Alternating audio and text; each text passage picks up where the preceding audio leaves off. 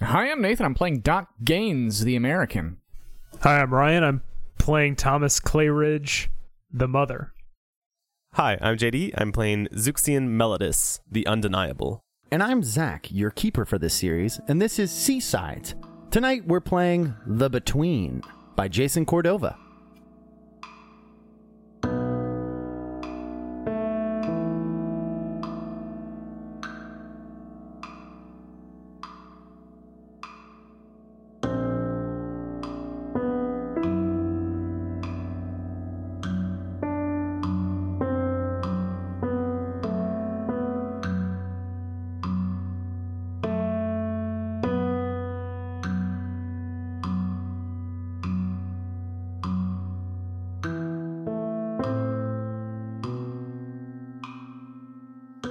Listeners. Um, welcome back to Seasides. This time I'm running a, a new game, The Between. Maybe you've heard of it, maybe you haven't, but it is done by the wonderful Jason Cordova. And rather than me stumble through a description of my own make, the book itself has some fantastic write ups that I think will help inform uh, what's going to happen here and what we're going to be doing in future sessions. So here we go. The Between is a tabletop role playing game about a group of mysterious monster hunters in Victorian era London. These hunters learn about various monstrous threats in the city and conduct investigations, or hunts, in order to neutralize them. They gradually become aware of the machinations of the criminal mastermind who is sometimes connected to the threats, but always scheming to bring the crown to its knees. The hunters will ultimately be forced to reckon with this criminal mastermind in order to save the country. The Between is directly inspired by the TV show Penny Dreadful, but also takes inspiration from British horror classics, the works of Sir Arthur Conan Doyle, pulp era media, and the League of Extraordinary Gentlemen. The Between is powered by the Apocalypse, meaning its mechanics are inspired in part by Vincent and Maggie Baker's Apocalypse World. It is also carved from Brindlewood, meaning the mystery mechanics and procedures are inspired by Brindlewood Bay. There's also a fantastic session zero setup procedure that Jason has in this book. And a lot of it is super helpful. I would recommend that if you're starting with a new group, especially of players that you are unfamiliar with or are maybe new to the game, new to horror themes, or anything like that, I would start at uh, step zero and make your way through. For, for the workings of this podcast, we're skipping right to section seven, the character creation, but definitely going over your expectations, lines and veils, things that you don't want to cross, or and, all that stuff is really important, and I would suggest you do it. We're just kind of a comfortable collaborative group, so I think we can kind of work that out ourselves. Before we begin character creation, I want to share a few more details about the setting. These characters, the hunters, are the current residents of a place called Hargrave House. Hargrave House is a mansion in Belgrave Square in London. The people who live there share a common goal of defending the city from whatever dark forces are lurking in its shadows, be it monster or murderer. They operate outside the official channels, frequently tackling cases that Scotland Yard can't or won't. Importantly, Hargrave House existed long before the characters took up residence there, and previous residents were doing the same work. By the time we join these characters, they have already been living and working together for a time. We don't dwell on how they came to live at Hargrave House, nor do we care about who owns or, fu- or funds the place. We may learn more about this later in the future, but for now, Hargrave House just is. Another thing to know is that these characters are to remain mysterious. We should avoid talking about their pasts, both in and out of character, unless we are prompted to do so by the game's rules. The reason we do that is because we want to learn about these characters as we play. It's a little bit like watching a good TV show. We don't want to learn everything uh, about the characters at once. The information is given to us in pieces at dramatically impactful moments in the story, often through flashbacks. With that said, I'm going to give you a short summary, he says, but uh, we've actually already picked out our books. So I think we're just going to go around and start chit chatting. Uh, why don't we start with you, Nathan? Nathan, if you could read the top section of your book to introduce who you are, uh, and then we'll go from there and talk about the rest of your stuff. All right, I'm I'm playing Doc Gaines, the American. You grew up in a big city in the eastern seaboard of the United States, a scion of a prominent family, but you detested that life, the formality, the pretension, the venomous hypocrisy, and so you went west. You had adventures, got good with a gun, even joined a traveling show for a time, but then came the curse and everything changed. You did your best to control it, and some nights were definitely worse than others, but eventually it got to be too much. Even your days were affected by the changes within you, your behavior became reckless and unpredictable. Then you had to run far away. In the end, it was London calling, a thick, throbbing mass of humanity within which to lose yourself. The whole world and all its lovely pleasures right within your grasp, but the curse has found you like it always does. Hopefully, these new folks, these hunters you've thrown in with, can help you, help you for good, permanent like, when the time comes. So, as it suggests there, I have a curse, which is the quickening. At the dusk phase, I roll with a certain stat, and then I potentially change into, you know, the werewolf or what have you. As JD was pretty quick to point out, I'm an American werewolf in London. Is that, what, do you want me to just like do look and stuff? Is that. Yeah, yeah, just do the whole thing. We'll just do that. Yeah. Um. So my my look uh is uh first off Doc Gaines is wheelchair bound. So I'm in like a in in the turn of the century wheelchairs were were like hand cranks. And so I don't think we need to really dwell on that, but that's kind of the the look that we're thinking about. So there are there are two hand cranks and that's how you would turn. Um so you crank both simultaneously to go forward and what have you. Um, I have an abundance of rings and well oiled mutton chops, of bright red hair. I have a high collared white suit and a bolo tie inlaid with a scorpion. And the vice that I chose is shooting things. And similarly, the additional move that I chose is the fastest gun in the West. So I get a 1851 Colt Navy revolver, and uh, which is what I like to shoot things with. Um, is there anything else that I need to go down here? I don't think anything else. We got your we got your name, your look, your vice. I think we're more or less good. Like those are those are the main aspects. So Yeah. uh yeah. Uh, let's go around and JD, why don't you introduce us to your character? Sure. So I am Zuxian Melodis. I'm the undeniable. You've always been the most beautiful person in the room. Your looks have opened doors for you as long as you can remember. All the money and material things anyone could want laid at your feet. Artists have found inspiration in the brightness of your eyes, the delicate curve of your cheekbones, the plump softness of your lips. One such artistic work, a masterwork, rises above them all, for it captures the essence of you. It is quite simply more you than you. Lately, people sacrifice everything to be near you, to please you, and if they're lucky, to touch you. But what to do when you get bored with being one of the gods? So yeah, uh, Zuxian Melodis, my look, I have a black and gold woven cape, so black on the outside, gold pattern on the inside. A gold olive branch crown and long raven hair and cruel slate eyes. My vice is extravagant spending. So, and then my, uh, importantly, I think my last thing is the reflection, which is my starting move. So, somewhere in London, hidden from the world, is a masterwork created in your image or otherwise inspired by your beauty. It is guarded by a cult dedicated to your worship. What is it? So, I'm going with a piece of music inspired by me. It asks, how do your worshippers ins- ensure this music is always being played somewhere? Uh, there's an orchestra that is in an old amphitheater in a forgotten district hidden within Byzantine London, which is always playing the piece.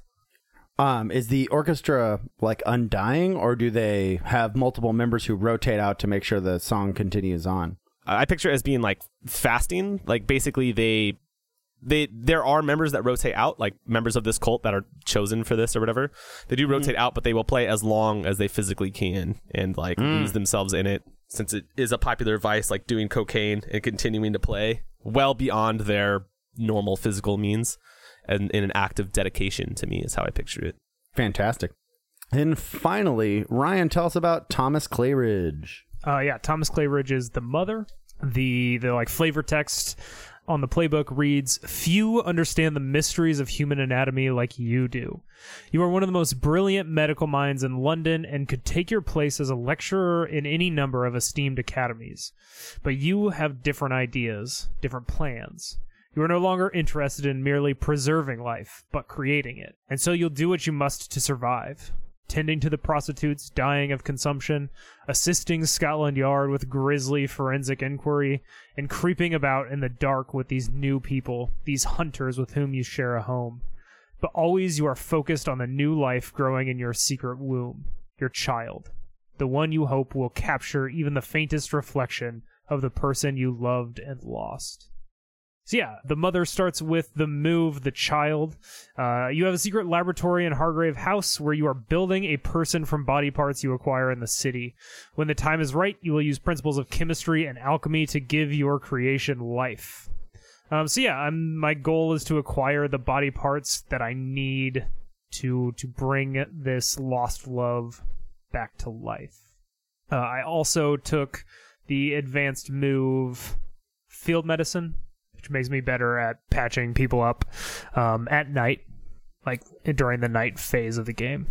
Thomas has sunken eyes, disheveled clothing, and an unkempt beard.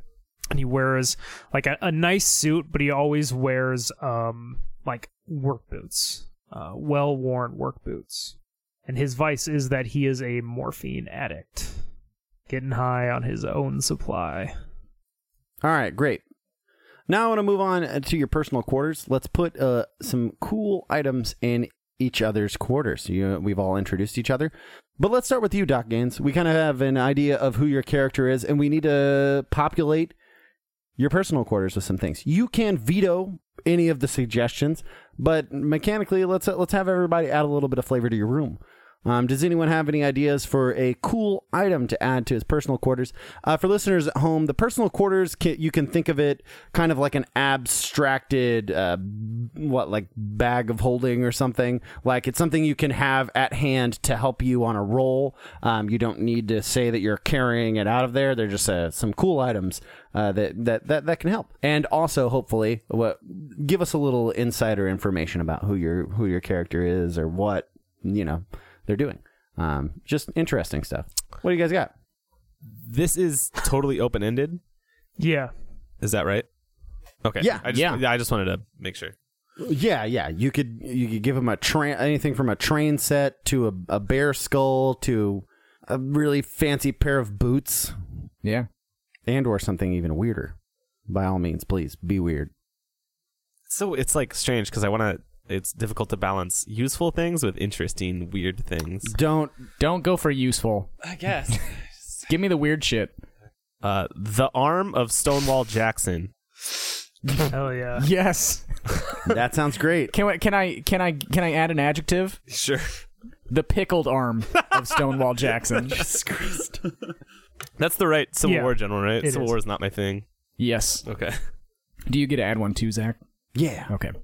Is it like every like Nathan? Are you adding one as well? Are we just doing that for everybody? Or You know, you know, there's only uh, three three of you players. So Nathan, if you've got one, why don't you add one as well? Because typically, I think you would have like four. You know, like when I've seen the between run online or whatever, there's there's usually another player. So I'm happy if you want to add one. If you've got one that you that you like that you think is interesting. All the things that I like, I want to give to you guys. So no, I don't really want to give one to myself. Fair. That's If- fair. If, that's okay with you guys, I'd, I'd you know. totally. I was just I- yeah, that's, figuring that out how this is invitation's working, open to all of you as well. Yeah. Like if you guys have one that you're like, oh, I think this would be kind of neat, as long as it's not, yeah, Yeah, yeah. like a gun. you know, it's got a little flavor to it. I'm absolutely happy to happy to have a uh, gun. You have one. I already have a gun, so you know. Exactly. Yeah. I think you have a hanging from like a bedpost on a chain is a, a single silver bullet. oh, it's for himself. Fuck, that's good. You have a gold letter opener with a mysterious bone inlay of some sort. Uh, Like the handle is bone. Yeah, like the yeah. All right, just to get everything in, in, in one tidy package here, I have in my personal quarters an 1851 Navy Colt revolver from my additional move, the pickled arm of Stonewall Jackson, a single silver bullet on a chain, a gold bladed letter opener with a bone handle. Zuxian, let's move over to you and your personal quarters. Uh, does anybody have any ideas for our fantastic one? Uh, a wind up music box that plays that song. That's good. I don't know. I tell me if this is if this isn't if this isn't good, but the the blueprints to a chapel somewhere in London. I've got a fun one. Uh, you have uh, like ancient Egyptian disemboweling tools. That is fun. I have a I I don't I didn't I I'm not what I wasn't super satisfied with the blueprints. I have something else. Okay. Oh, okay, yeah. I have something else. A polished silver mirror with uh the the left or the uh, the remnants of lipstick from somebody's kiss. Ooh, nice. Love it. Honestly, as well. Um, let let's move over to Thomas Clayridge. Get a couple of ideas for him, but I also want to say, if anybody comes up with a spicy second option for anyone else, throw it out there. Again, I want to give you guys just because there's only three of you, and I think typically your your group would be at least four. Um, The game says Just have the game says three is the ideal. oh, three is the ideal. I've just always seen it with four. I mean, probably, but I also am just like we're kind of driving this like a stolen car, and I'd if people have ideas that's also cool fair. shit, Yeah, we're not. Yeah. Yeah. like have cool like I'd rather you have cool shit and be like, oh, I can totally bring this into play, especially when we're doing like pickled arms. Like you're probably not gonna bring that one into play that much. Like re that point. See our see our series on the Veil and see our uh, buying adventures of getting guns and shit. Like just Give it to just give your Give it players to 'em. shit They're gonna sometimes. die anyway. Ask them what they want and give it to them. Cool. Uh, so yeah, Thomas Clayridge. What do we got for cool things for his personal quarters? A Danzig record. Mother. Love it. The hood of the person who cuts off people's heads. Yeah. The blood-soaked cowl of the Executioner? beheadist. What is that guy called? Headist and executioner. the executioner. No, no, the beheadist. Fuck that. The blood-soaked cowl of the beheadist. Who knows who that is? But that's what you have, because that fucking rules. Write it down. a drum made of the skin of the world's tallest man. Big thumbs up here from me in that corner. Great. Absolutely great. I don't know. We're, you, you have a bunch of really macabre shit, but 17 unmarked skeleton keys hanging from a piece of dried intestine. Nice. I'll I'll that that's a useful ass thing that you weaved in there, but you made it flavorful as fuck, so I love it. Just gave you what the keys to on? the city. I mean, I no, I love it. Uh, uh, dried intestine. And then I want to go around. Does anyone have any other ones that, that might have percolated in their mind while they were thinking about personal quarters for other people that they want to throw at them?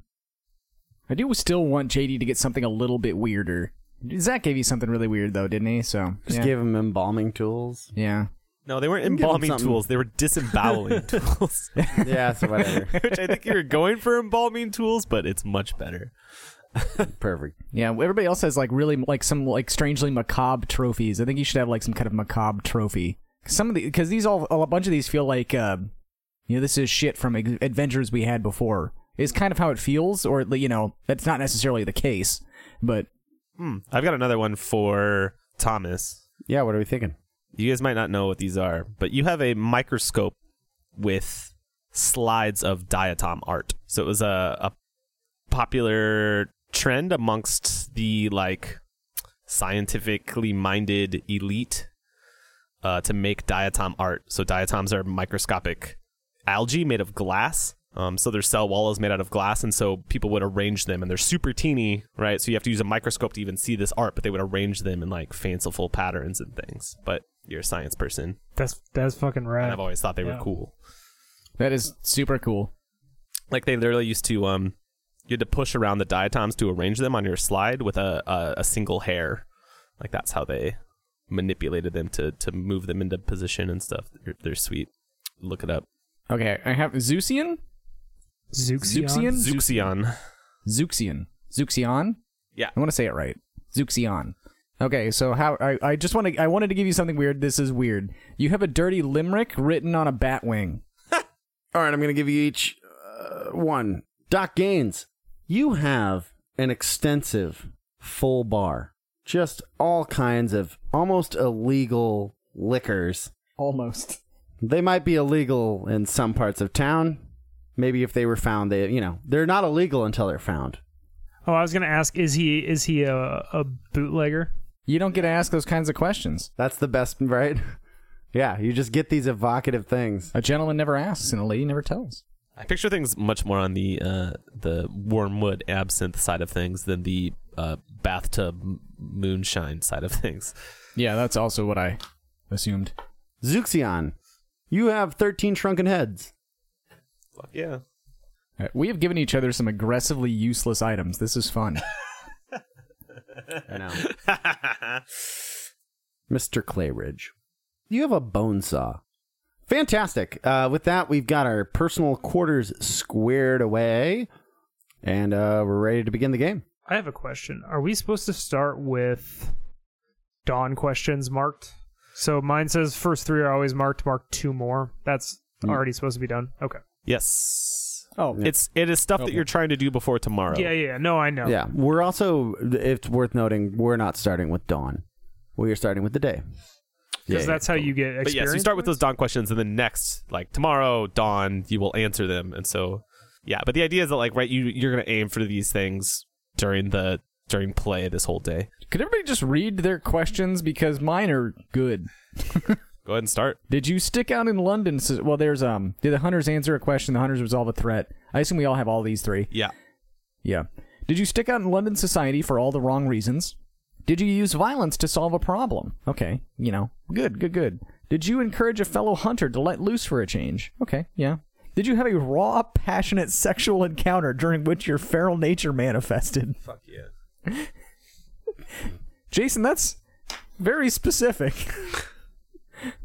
Uh, did you share tr- a treasured memory from the states with, or during an intimate moment with another character? I don't know. Just the the raw, passionate sexual encounter was like, oh wow. You get, I got you the get vapors. vapors. yeah. Mine are Did you express a clear preference for the beautiful over the mundane? Did you secretly show a vulnerable side to someone?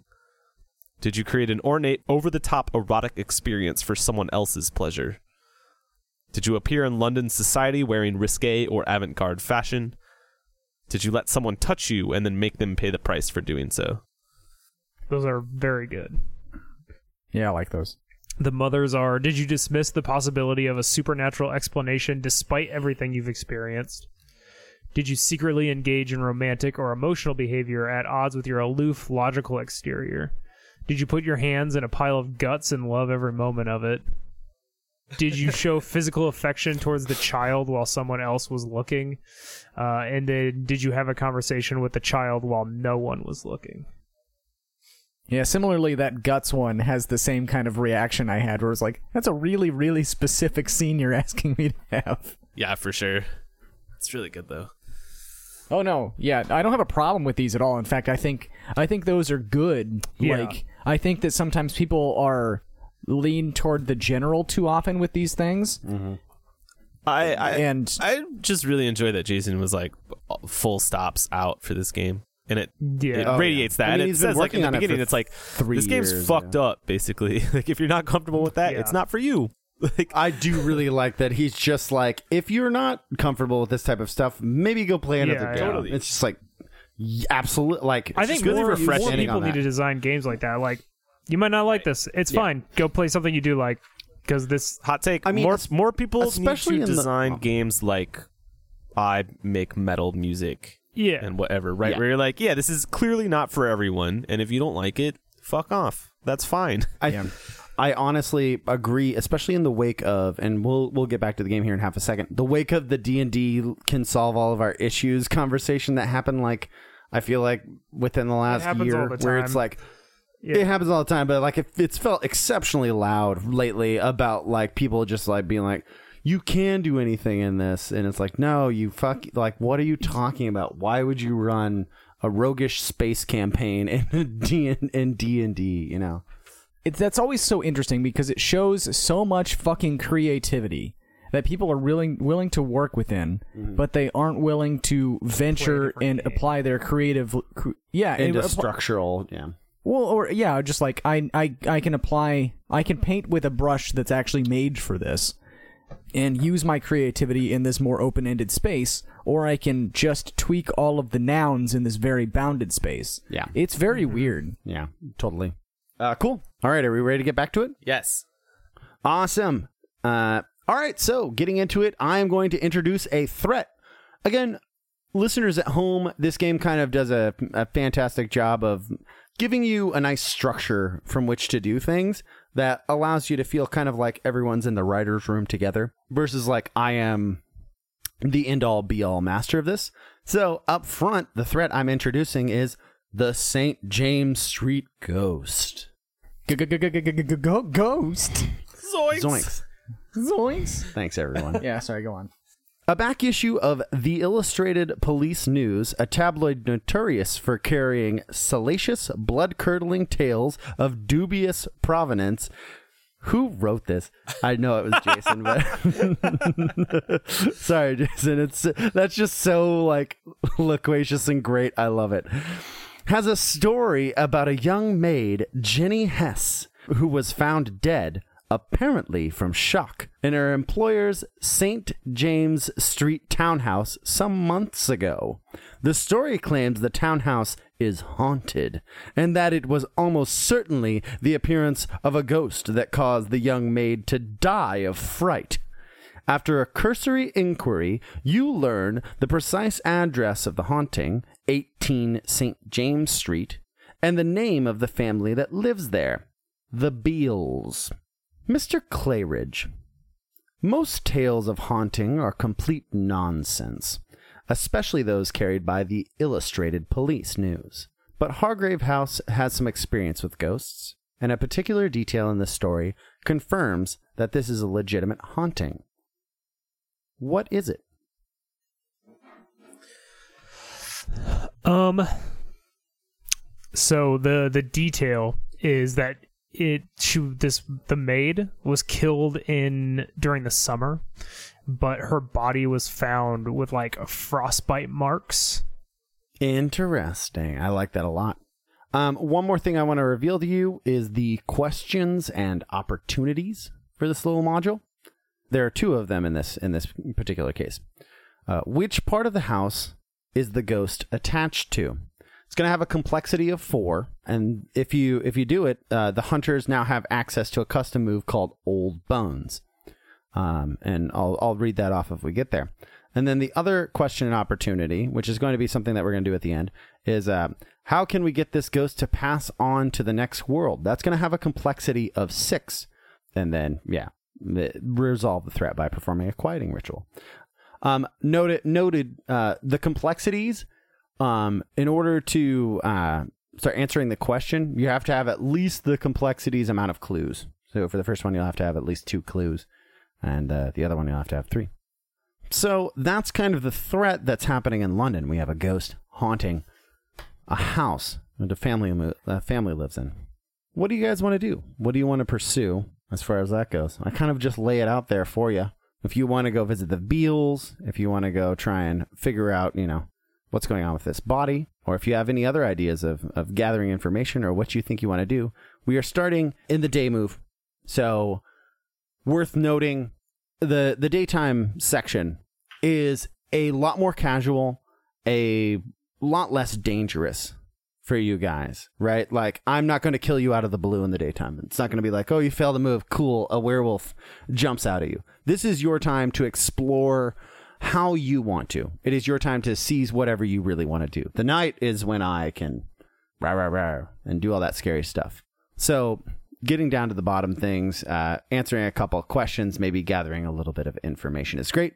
And then we will, you know, at some point move on to dusk. Yeah, I want to talk to the Beals. Mm-hmm. Absolutely. We don't have to. I, I, this isn't the sort of game where we have to be a party, right? It doesn't seem like that. No. I would. I would think that would actively be to its detriment, mostly. Absolutely not. You do not have to be as a party. Um, another thing worth noting to the listeners at home and to you guys, with the idea of the Janus mask, it's worth now that we're getting into the game. You guys literally can't die unless you want to. It's a kind of a, a, a, a fantastic thing, and I think that also is what encourages you to split up, be alone, right? It's like whenever you split the party up, you just die in every other game. But here you can always, you know, get into trouble, get the Janus mask to bump it up and and move on through it. But yeah, I I I want to speak to the Beals. Absolutely. And again, I want to yeah, go. go ahead. Go ahead, go ahead. Oh, look! Look at the body. Oh, cool. Yeah. You want to go to the morgue. Yes.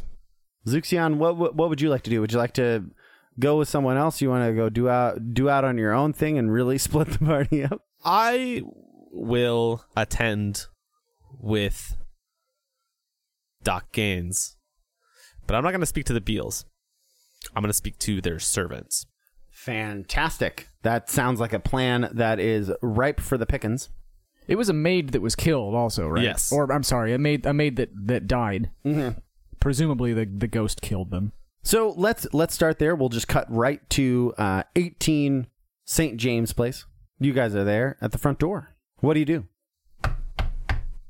After after a second, someone comes to the front door. Hello, how can I help you? Hello, friend. We represent the Hargrave House. We understand you have a bit of a ghost problem.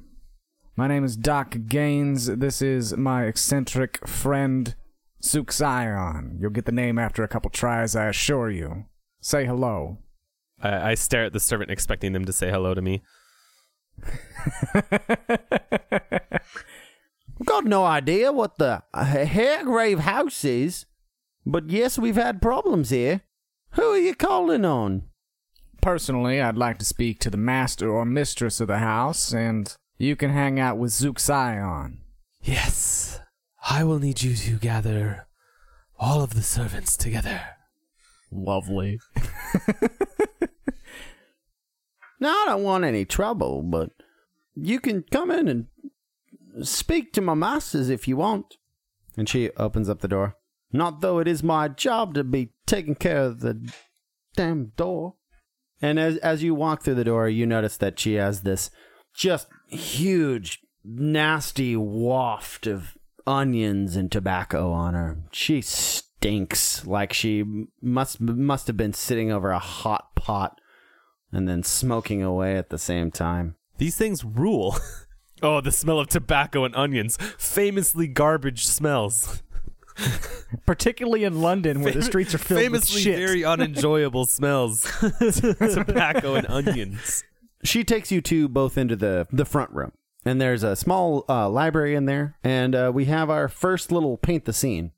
The paint the scene questions, uh, pretty pretty common move used by us, I believe. I'm pretty sure this is also Jason's. Yeah, it's invented by Jason. uh, Not enough people talking about by Jason, Jason. just fucking full out inventing tech for RPGs that can be used across any game constantly. Yeah. Yeah, right. The front room question we have is what in this room indicates that the Beals are living a little bit above their station? And you see as Irma kind of whisks you in there and goes trumping upstairs to go grab Mr. and Mrs. Beal. This is an office, right? Mhm. So, so strewn about the desk are several like late payments or payments due, or you know, we kindly request that you give us the money you fucking owe, or we're gonna break your knees, like that kind of shit. They're in the kind of debt that they can't hide it anymore. Interesting. These are winter drapes, and they have holes in them. Winter drapes and it's in the middle of summer. Right. Irma seems to be taking her time. So I want to cut across to Thomas Clayridge, who is heading towards the morgue. Mr. Clayridge, I think you have arrived at the morgue. What do you want to do? Can I get easy access to the body, or is is like getting to the body a part of the the challenge here? You know, like Uh, if you, I believe you did have a move that you could have taken night work, which would have meant you work for you work in the off time for Scotland Yard. for Scotland. Yeah. But since you didn't take that, I don't think you have the kind of ins with them that would allow you to kind of at least get yourself in the position to look at the body. So I believe yes, it will be a little bit more of a you know working in a moral slash legal gray area, as it were. It's, it's a I smash don't and think grab. either of these are. It's yeah, it's not gray at all. it's black. Uh, yeah, I wait until like sit like I'm waiting in the the waiting area or whatever of the morgue Mhm. until like you know whatever happens, like a changing of the the desk attendant or whatever, and then I'm gonna use these skeleton keys to get me back into the morgue. Like I'm, I'm, basically trying to sneak in using these these keys that I. Fantastic. Uh, it sounds like we are going to trigger the day move. So I'm going to read the day move off. When you do something risky or face something you fear, name what you're afraid will happen if you fail or lose your nerve. Then roll with the appropriate ability. On a 10 plus, you do what you intended and you hold steady, describe what it looks like. On a 7 through 9, the keeper will tell you how your actions will leave you vulnerable, and you can choose to back down or go through with it. If you go through with it, the keeper describes what it looks like. And then on a 12 plus, uh, you do what you intended or hold steady, and the keeper will tell you an extra benefit or advantage you receive. Describe what it looks like. The item he can he can mark the item to roll with advantage, right? Is that how that works? Yes. So though of course you can I guess just use them narratively to establish what's happening and not mark them. But I think for this one, we are, yeah, it's going to be uh, just a roll plus composure. Cool. So before I start, I have to say what will happen if you fail or lose your nerve. Um, Thomas is worried through his work to create the child.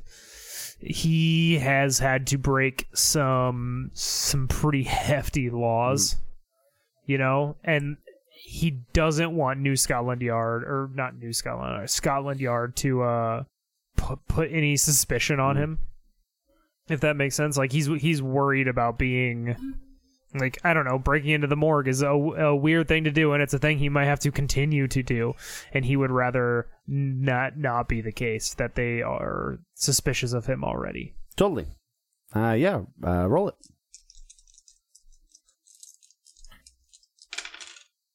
It's a nine. Fantastic. I think in this case, you can totally get through the doors and get into the main morgue. However, if you go through with this, a scholar who worked in the same areas of science that you did, possibly at the whatever university you attended, the most frustrating man in the whole world who tried effort effortlessly to get you ejected from the college that you worked at will be doing research inside the morgue that you're trying to break into. Yeah, no, we're going in. Then tell me who this character is. Yeah, uh, Professor Robert Swindrake. Swindrake. It's one of the options uh, for surnames on the. The delightful. Mother That's pretty playbook, great. So You can barely say it without squinting. It's like Newman. It is. Swindrake. You can get a little mandrake in there too. Oh, I guess I'm not supposed So as you as you quickly, you know, get your skeleton key in there and the locks fit and you turn it, you hear the loud, sonorous, booming voice that you haven't heard in many, many years, speaking over what much must just be another body. Oh, well, look at you. You uh, must have met a very terrible end. There's no fixing the problems here. Perhaps an accident with a club to the head? And we'll cut back uh, to our other two uh, compatriots who are waiting in the front living room. It has been taking Irma a half a minute to get a Beal ready for you. In that time, you were left with the smoky smells and onions and Zuxion. That stench of onions and tobacco is still in your nose. And you feel the onions flowing through your senses even harder than the, the, the tobacco anymore. And it appears to be coming from downstairs in the kitchen, where potentially there are more servants. What do you do?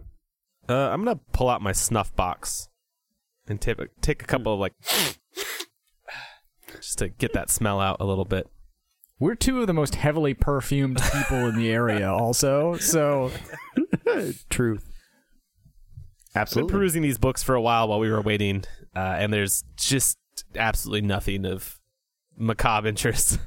I actually wanted to do that. Which are their books as poor as their finances seem to be? Zooks Eon. just unfortunate trash like Huckleberry Finn, pedestrian. but unsurprising. This is taking too long. I'm going to go find some servants. That seems prudent. I'll wait here. Perhaps I can find a cigar in the drawers of this place or something. And then yeah, I'm gonna head down to the the kitchens. Fantastic. You make your way down to the basement, and yes, the kitchens and the servants' quarters are there. And we have uh, another paint the scene that you've activated. Zuxion, what evidence do you see that shows how, historically, the servants of 18 St. James Street have protected themselves from the ghost? They're all wearing necklaces of woven mustard flowers. Now, I will say, there are actually no servants down here. Oh. So I think just a slight modification. I think you see a bunch of these hanging. Yeah, yeah, hanging all around from from Yeah. the the same like hanging spots that the pots and pans hang from and everything. Yeah. Yeah, and like a bunch hanging off of like a, a rack, like a petticoat rack or whatever, right? Where they would they would normally keep their outerwear. Got it. You make your way down and you see all these mustard seeds and you see a big boiling kettle that seems to be cooking some kind of a weird stew. What do you do while you're down here? You can't seem to see anyone, at least currently. This like stew is like boiling here or something, right? Mm-hmm. Frustrated that they've kept me waiting and that there are no servants here to speak to. I grab a tin of sugar and just dump it in the soup angrily. I think as you as you do this, dump dump this dump this sugar in the soup to to to sabotage their, their meal. You hear something push open the back door to the basement and start scraping around on the floor. By by back door to the basement, do you mean like a root cellar kind of door? Is it like on the floor, or is it like a It's like a it's like a door out that would lead out. Back. okay? When I hear something out there, It just came inside with you. oh, well, I empty out the last of this sugar jar. Toss the sugar jar into the pot, just the whole thing. yeah, maybe I just I just let it go. Uh, and it plops into the soup, and I turn around to look for whatever came in here. You see a big greyhound dog who's sniffing there. How did you give the dog an accent? I don't know. You just did. The dark the dog begins barking at you. Is this a like a mutt or like a purebred dog? This is a purebred greyhound. Purebred greyhound. Hello there, beautiful. And I'll crouch down and hold my hand out. It it looks nervously at your hand as you reach it down and out, but smells the air. Is there any meat around here? Like raw meat that they've been cutting up for the stew or anything? Or held for later? Yeah, I think there's I think there's some salted meat. Yeah, I'm gonna grab that and give that to the dog. Here you go. It's okay. I think the do- the dog happily laps it up and again smells and brushes against your leg and then kind of looks you in the eye, gives you this piercing look, but then settles on the fact that you must be okay and walks its way up the stairs. Yep, I'll bite. I follow the dog. Let's uh let's cut back over to our friend at the morgue. Clayridge, you hear the booming, sonorous old voice that you haven't heard in years, talking around a body. The room you walk into is dimly lit, except for those uh bright candles that are around Professor Swindrake. It's kind of hard to see in here, and you're trying to find this body. What do you do? Is this room is it like piled with uh bodies? Not piled with, but like is it can you see all the bodies in here or is there just like the one body? There's out? just like the one body out. There's a there's a bunch of vaults of bodies in here. I think. Yeah, they're like stowed in the the slide in and slide out situation. Swindrake, surprised you managed to roll yourself out of your office. Getting your hands dirty down here with the rest of us now. My, how times have changed. I think before you can say Maya times can have changed, you spook Swindrick. I hate him so much. It's uh it's it's not not Dudley, but the older the the the like stepfather of Harry Potter. That's who I'm imagining here. yeah, totally. Yeah. Ghosts of the living dead, Clayridge. They still let you come around these parts, you old hack. Uh, listeners, you can't see it, but Zach is wiggling his fingers as he talks as this character. It's delightful. like chubby little cocktail weenies that Swindrake 100% has. Just because you couldn't handle my research doesn't mean everybody shares your particular brand of academic dishonesty. Dishonesty? Do you think dishonesty would land me such a lucrative job working amongst Scotland Yard's finest? I think in your case it's the only thing that could hide such idiocy. Harumph.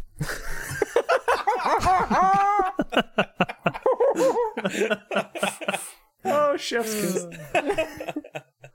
I toss, I flower roses, roses. And I suppose that you have the proper paperwork to be back here, old chap. Because I clearly don't have the proper. Oh, yeah, I paperwork. think you're- so. yeah, you figure out what you want to do there. I've been hired at Cambridge as part of their medical department. I'm here to do some research. Now, if you would kindly get out of my way, real academics have work to do. All right, this is great. Uh, let let's do another day roll. I I think this is plus. I want to say composure. Oh, hang on. I'm pretty sure it's plus. Com- No, Yeah, I would 'cause there's, suggest uh, presence. oh, presence, I presence. is, Yep, yep, yep, yep. You are totally right. Let's do a roll plus presence here. It's also worse for me, which Yeah. is fun. We all Um, we all want you to fail. also, so. yeah, obviously. I know. Also, before you do this, um, remember what uh, what are you afraid will happen if you fail or lose your nerve? I mean, looking bad in front of the guy who got me kicked out of Oxford, right? Like looking like a fool. I, do the stakes need to be any higher than that for the day rolls? Because like I feel like at night there's like I don't. I mean, like there's the threat of me being arrested, but being in jail seems like a boring potential like outcome for this. Let, let's say I think the stakes need to be raised slightly uh, to the point where he will call into question your authority, your ability to be here. Yeah, yeah. And you might have to deal with him. Yeah, but not no, like I don't think the Yeah. guards come rushing in is reasonable. But I think like he he might turn tacitly on you, uh, depending on how these things go. he might go get somebody to Gotcha. have you Yeah, removed. exactly. Yeah, he might be like, I don't think you're supposed to be here. I think that's kind of where we want to be. Yeah, Yeah, Just yeah. to give it a little action.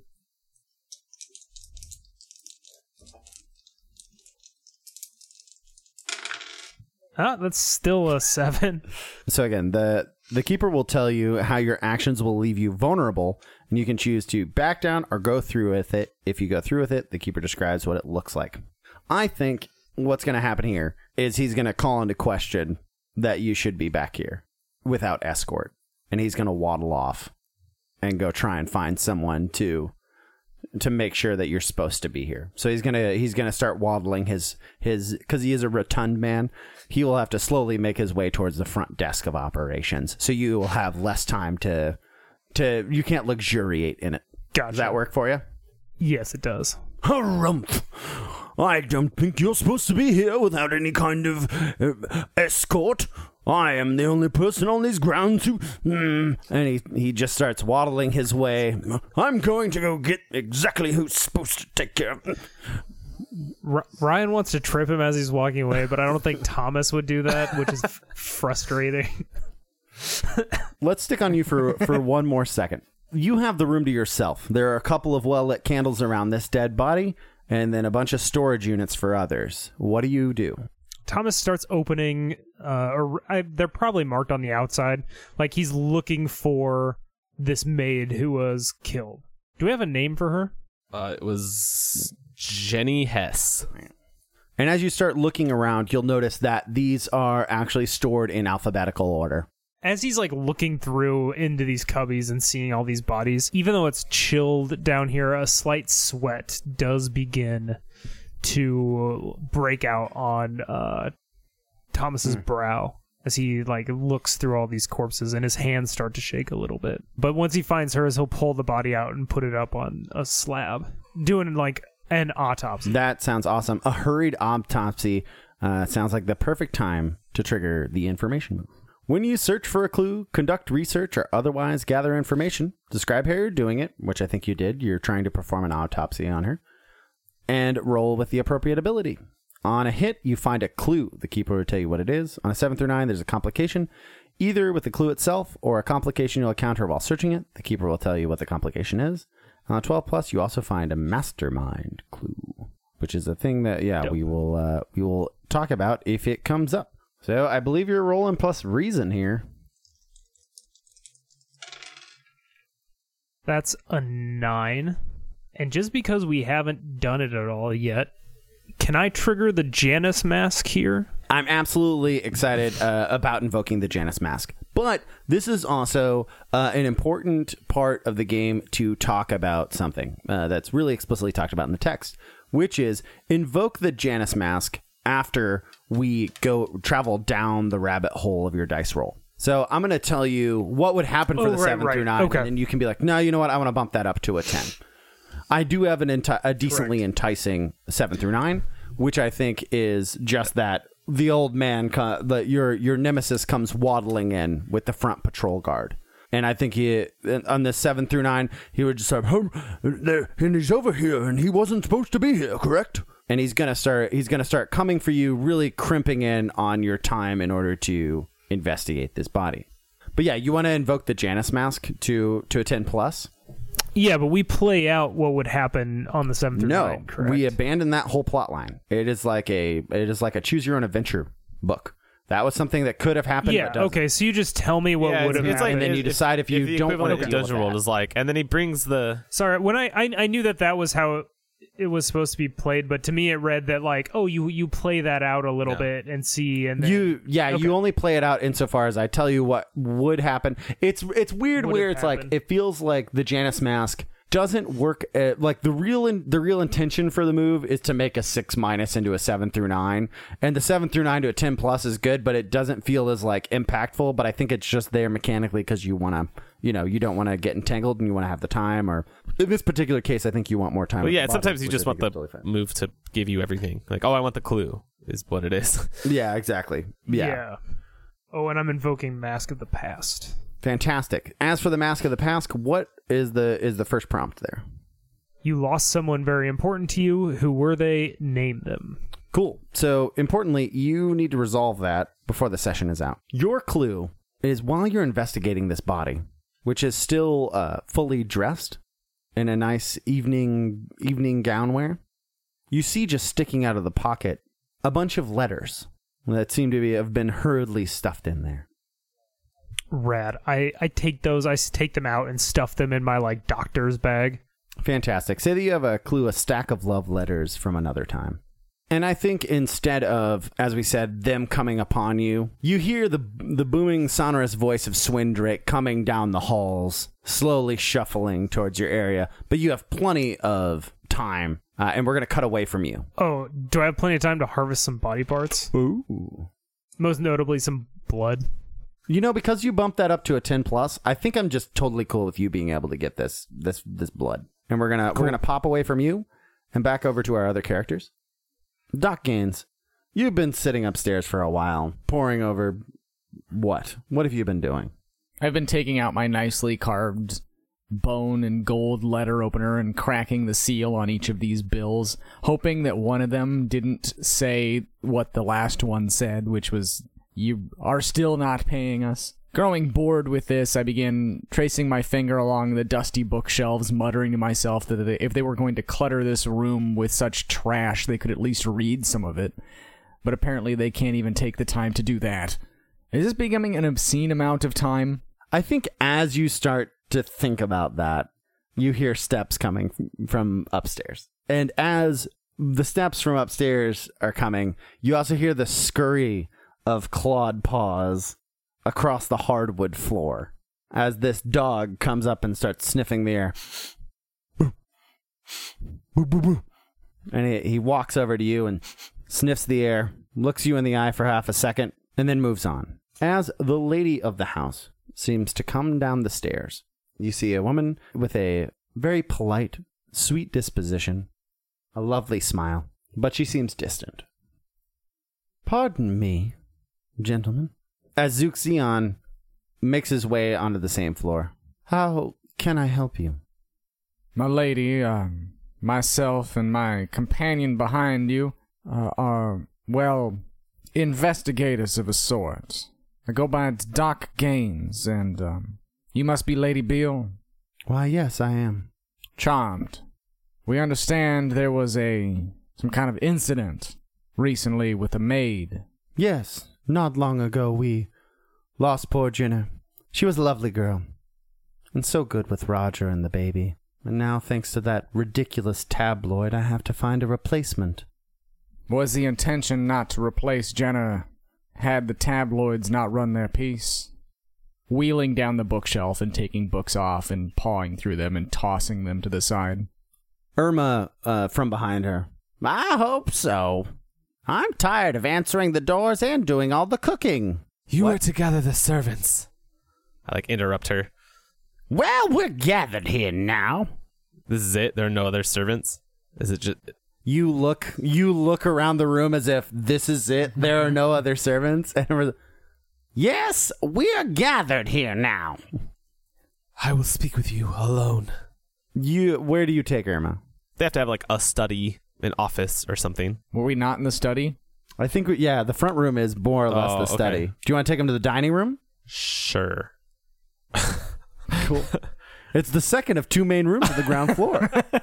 Features a long polished table that can be set up to eight, a curio cabinet, and a serving trolley. This also gives us an opportunity to paint the scene again. Uh, in the dining room, does Mrs. Beale have splendid taste or rather disappointing taste? What do you see that confirms this? It's obviously poor taste, but I'm trying to think of what that would be. Yeah. Oh, it's Americana themed. Describe it a little bit more. Ah, there are like those um uh like the ruffled striped banners that are always at like parades or whatever of the era. You know what I'm thinking of. It looks like fucking um BioShock Infinite. it just looks like that. Oh, jeez. There are like those those like those little scruffled half like circle banners. You guys have to know what I'm talking about. yeah, all around Yeah. the wall. All right, cool. Does that work for yeah, you? Is that all right? that's that's fine. Yeah, that works for me. Uh, and she sits down at one of the one of the chairs at the table in the dining room. Well, what do you want? Well, first I expect to be offered a drink. And I motion at the the cart as I take a seat. Listen, honey, your last name's not Beale. Why don't you sit down and talk to me? And she pulls out a, a cigarette and lights it.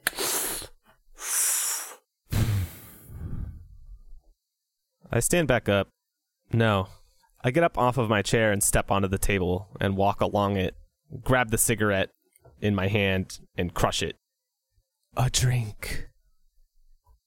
I don't know where you come from, but that's not exactly polite manners. And she gets up from her chair, moves over to the wine cart and liquor cart. What do you want? Please say no, nothing for me, thanks.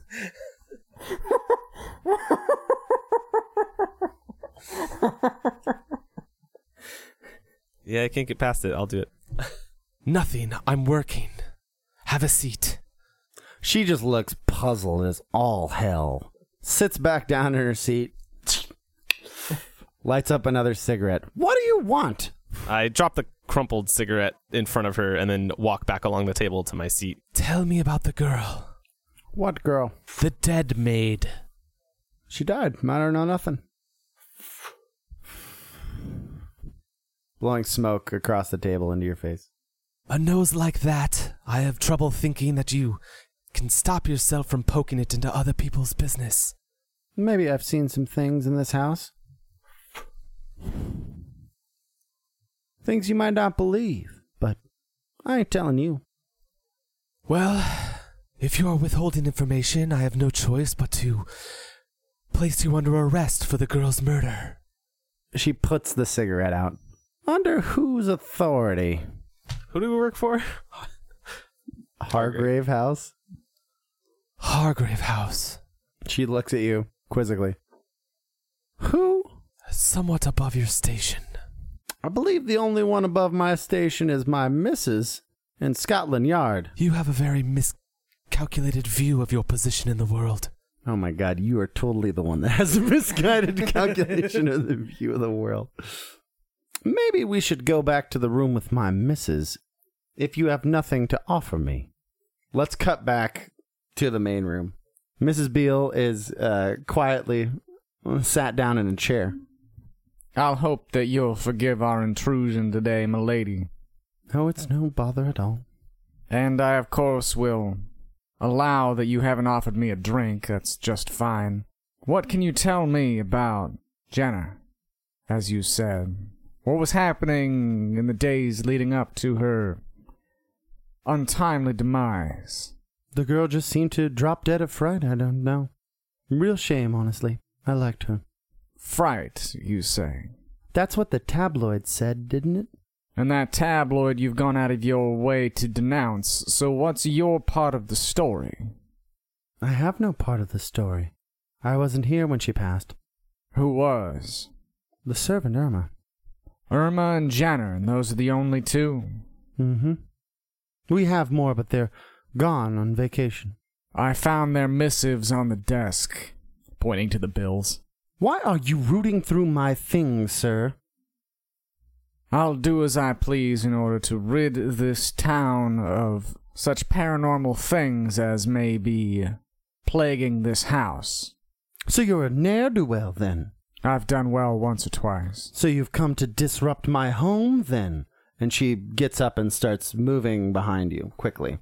Uh, she grabs the back of your chair and begins pushing you, pushing you forward and towards the door.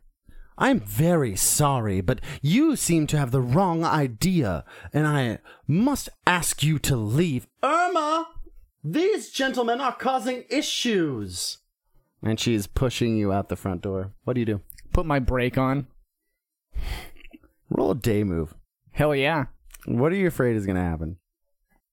I'm honestly afraid that she'll slip and hit her head, and then we'll have two dead bodies to deal with. That's uh, pretty fucking complicated, but I'm into it. Roll plus composure. Let's see what happens. Sweet. 11. Holy cow. I think you're able to just stop this right in its tracks. She lets go of your chair and kicks back and just starts sobbing. My good lady, I do not know what you hope to gain by ejecting me from your home, but I want you to understand that we only seek to make sure that something like what happened to dear Jenna does not happen to you. And she's just crying uh, unrelentingly. Please just leave us be. I can't do that. What do you want then? What do you need from me? In the night, you must hear something a jangle in the teacups, a shaking in the walls, a whisper in the back of your head that you shake off as nothing more than the wind. What I need from you is information, a place to look, if nothing else. Roll the information move. What's he rolling plus? I think it's presence here. Yeah, I think it's presence here. Cool. Let's do it. That's an eight. So on a 7 through 9, there's a complication either with the clue itself or a complication you encounter while searching. Your clue is the sound of someone falling down the stairs. There's no one there when you investigate. It is complicated because she's like, I don't know where it is except over there. And then you just hear and then you just hear this body perpetually falling down these stairs. And then you feel around you cold start to creep in up your spine. I want you to take the the condition chilled through. Can you see my breath now? Your breath totally lights up as like this gung gung gung gung gung gung dun dun dun dun dun. You even hear like a squelch of blood, Ugh. and it feels like a neck. It sounds like a neck breaks on the bottom stair. Ugh. We're gonna we're gonna pop back one more time. Zuxion, we left you. Irma was She was looking for a bribe, basically. yeah. I think she's looking for that bribe, and then you hear her mistress call her name. Piers, it's time for y'all to go. Can I just say that Irma rules? Yeah, she's great. What do you do? Irma's trying to usher you out of here.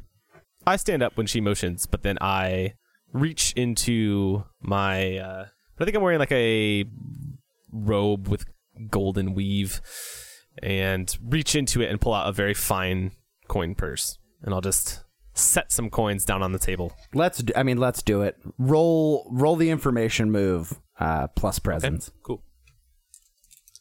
I want to say that I'm imagining like Irma getting up to try to like usher you out. You just Yeah. hear, and like the room's silent. And you just hear the clack, clack, hmm. clack, Yeah, that's good. clack as you start like individually setting coins on the on this hard, this oak table. Yeah, and I just I, I keep setting them down until she turns around from the door. Plus presence, right? That is a 10. She looks from side to side, and I think this. I think this is the confluence of the the end of the session. You feel the cold chill start creeping into the room. All right, this isn't the first time this has happened. It hasn't happened for a long time. Must have been decades. Twenty years ago, I was a young lady. But it's happening again. And she's she's thumbing through that must I believe you said it mustard flower necklace. And it feels like the last time and I don't quite remember it. And then I I think you that's when you start to hear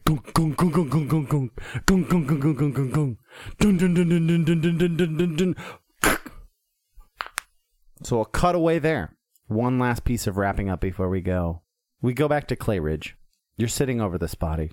What about it is eerily familiar to the one that you lost? So, where frostbite has set in on Jenny's like fingers and toes, gangrene, like rot, has started to, to like eat away at that skin, and Clayridge thinks back to the field of the Crimea when he was a, a medic with the British Army, the British Expeditionary Force in Crimea. And he remembers back to a young cavalry officer who he formed a relationship with named Dmitry Sidorov.